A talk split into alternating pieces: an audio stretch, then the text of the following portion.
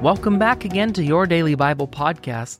We are now just a few short days away from Christmas as we continue in our Advent devotional series. Today I want to read to you 1 Timothy chapter 2, verse 5 and 6.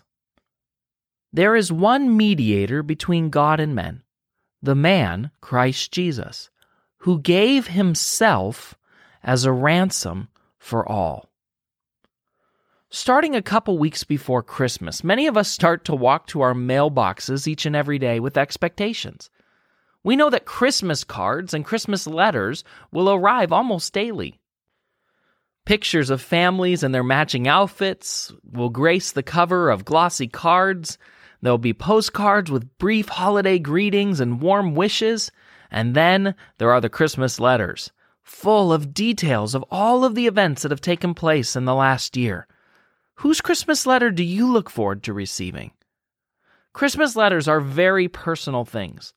They don't go to everyone because the message in them isn't for everyone. Not everyone needs to know that your family decided to go on another Disneyland vacation or that little sister finally got her braces taken off. They each contain a specific message for specific people.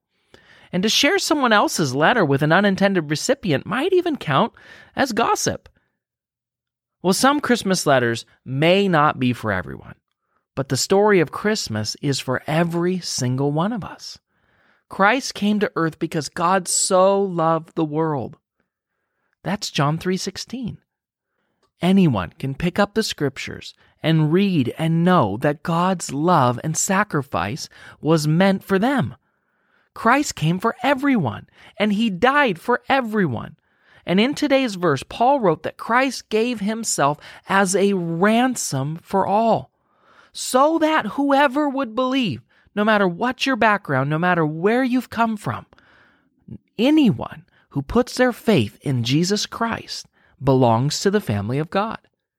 Now, it's easy for you and I to assume that everyone knows the message, the good news of the gospel, but that is simply not true. People in our lives are hungry and thirsty for the hope that only Jesus Christ can give. And those of us who hold fast to the Word of God must be willing to share it. You may not want to share the details of your sister's Christmas letter with the world, but the gospel isn't gossip. It's good news for everyone, but only if you and I will share it. Let's pray. Jesus, we want to be like those angels. The day that you were born, the good news of what had just happened in the city of Bethlehem was so big, so good, that they couldn't help it. They burst onto the scene and they told the shepherds what had happened. Lord, that's what I want to do. This good news of your gospel is so good that, Lord, I want to just shout it from the hilltops. I want to tell it from the mountains. I want to let everyone in my life know that you are the reason for all of this. You're the reason for my hope. You're the reason for my life. You're the reason for my blessings. Every good and perfect gift that I have has come from you. So, Lord, my prayer this Christmas season for each and every one of us is that we won't keep the good news quiet that God, we will share it. We will share it frequently. We will share it with passion. We will share it with love. We will share it with joy. We will share it with hope and respect. Lord, I pray that we would be willing to talk about it, to share it, and to live it each and every day. I pray that in Jesus' name. Amen.